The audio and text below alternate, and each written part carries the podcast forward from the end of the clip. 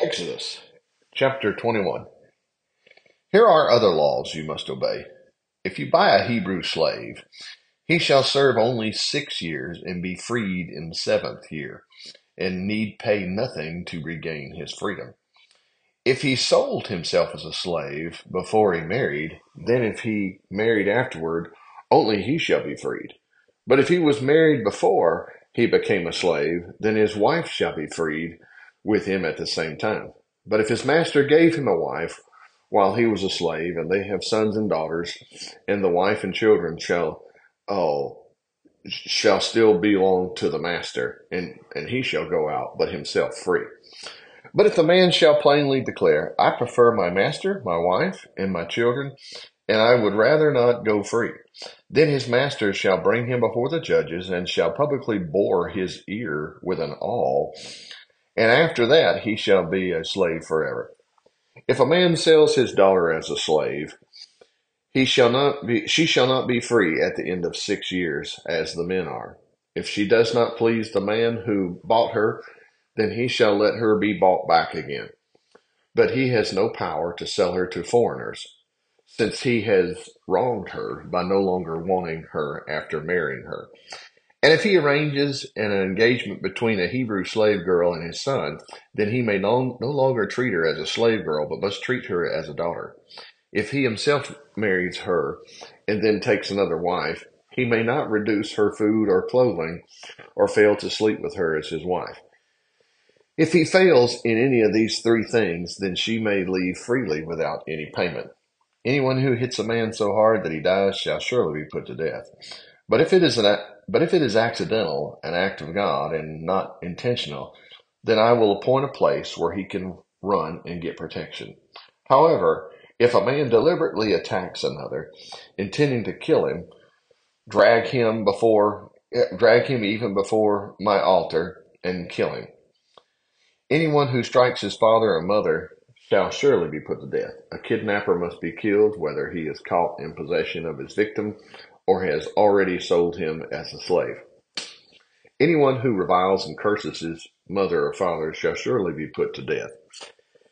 If two men are fighting and one hits the other with a stone or with his fist and injures him so that he must be confined to bed but doesn't die, if later he's able to walk again, even with a limp, the man who hit him will be innocent, except that he must pay for the loss of his time until he is thoroughly healed and pay any medical expenses.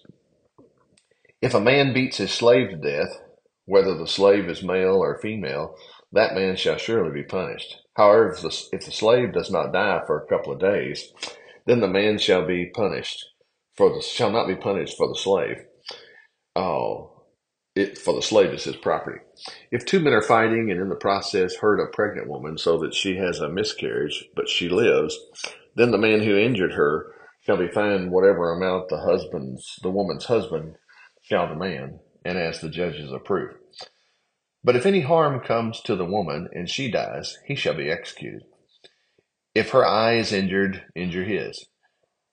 If her tooth is knocked out, knock out his. And so on, hand for hand, foot for foot, burn for burn, wound for wound, lash for lash.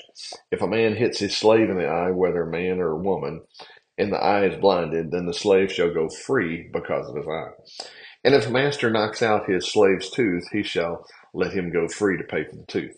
If an ox gores a man or a woman to death, the ox shall be stoned and its flesh not eaten. But the owner shall not be held unless the ox was known to gore people in the past.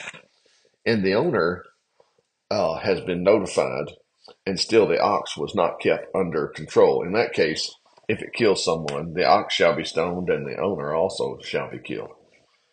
The dead man's relatives may accept a fine instead if they wish. The judges will determine the amount. The same goes, the same law holds if the ox gores a boy or a girl.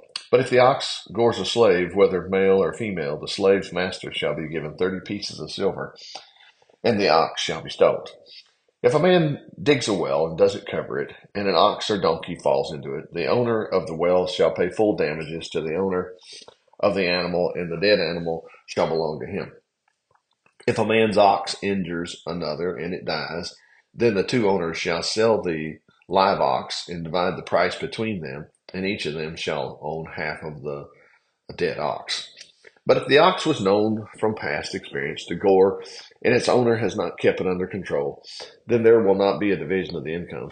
But the owner of the living ox shall pay in full for the dead ox, and the dead one shall be his.